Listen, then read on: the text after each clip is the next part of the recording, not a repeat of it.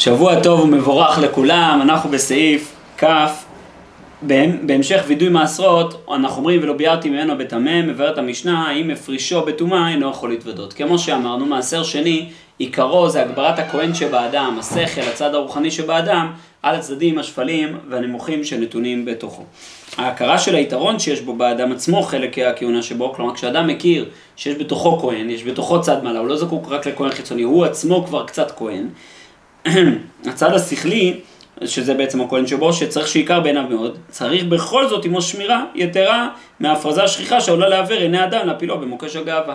כלומר, הכרה בכהונה שבי עלולה לעורר אותי, אה, אני כהן, אני בעל מעלה, להדגיש את האני שלו, ואז מילא הוא ייפול בגאווה חמורה מאוד. ולהכשירו לבלי ראות לנפשו, חובה, הוא יגיד, נו, כל מה שבי זה כהן, כל מה שאני חושב זה כהן, הכל בא ממקום גבוה, אני עצמי כולי עובד השם, וכל הרצונות, כל המאוויים שלי, כולם מתוקנים בתכלית. וזה יבוא מיתרון אהבת עצמו יותר מן המידה. שתבוא מעירובי נטיות בלתי מתוקנות המתערבות גם כן עם הנטיות הטובות. מן הדבר הזה מביא הרב קוק במוסר אביך, פרק ג', שבעצם מידת הגאווה היא כשהאדם אוהב את עצמו אהבה יתרה ונפרזה. אולי אם אנחנו כבר יש לנו איזה פה זמין, אז אה, נשתמש בזה, מחילה.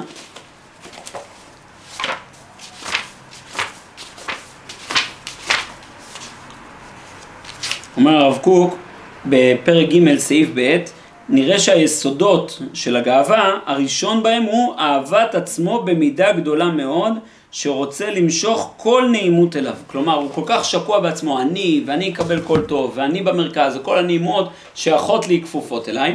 על כן צריך זהירות יתרה יותר ממה שצריך בהיותו עוסק בנטייה של מעשה המורה לו להכיר את היתרון נמצא בזולתו כמתנות כהונה וכיוצא בזה. במתנות כהונה לא אסרנו לתת מתנות כהונה בטומאה. אבל כשאתה אוכל מעשר שני, תיזהר בטומאה. למה תיזהר בטומאה? כי דווקא פה צריך עוד יותר להכיר כמה חסרונות יש בך, ותראה, יש לך טומאות, ויש לך אה, לקויות, ואתה לא כבר מתוקן בתכלית, ולכן תהיה זהיר. אתה לא יכול עכשיו לאפשר לעצמך לשוט ולהרגיש בטוח בעצמך שהטומאה לא תכשיל אותך. על כן, במעשר שני בייחוד נחוצה הערה, שלא להפרישו בטומאה. ועם זה צריך להיות אם זה להיות מתאר גם כן הרעיון והדעה באותו עוסק לברר לעצמו המקום הראוי לו בתור אוכל מעשר לפני השם. כלומר עכשיו להתעורר, להיטהר, להתקן, אני אוכל מעשר לפני השם, יש לי עבודה להתרומם אליה, דהיינו הכרת יתרון הנפש המשכלת שבו. אני מצד אחד מכיר שיש בי נפש משכלת, שמצידה הוא ראוי להיות ניזון שורן גבוה, שיהיה באורח טהרה. כלומר, גם כשאני מכיר שיש בי נפש משכלת, צריך לעשות את זה בזהירות, בעדינות, בדיוק נפשי ראוי, ענוות צדק ונקיות דעת. על כן, נתפרשה בזה הקפדה בייחוד האם הפרישו בטומאה? אין יכול להתוודות. לכן דווקא בעניין אכילת מעשר שני, יש ככה הקפדה מדויקת ו- וזיהוי מדויק.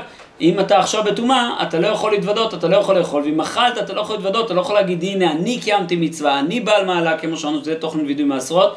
בעצם כי האדם צריך עדינות וזיכוך גם כשהוא מדבר על המעלות שבו לעשות אותם בצורה שהוא לא נופל מתוכם לגאווה והוא לא חושב שכל שלמותו שהוא כבר מלא בכל השלמות שנתבעת ממנו.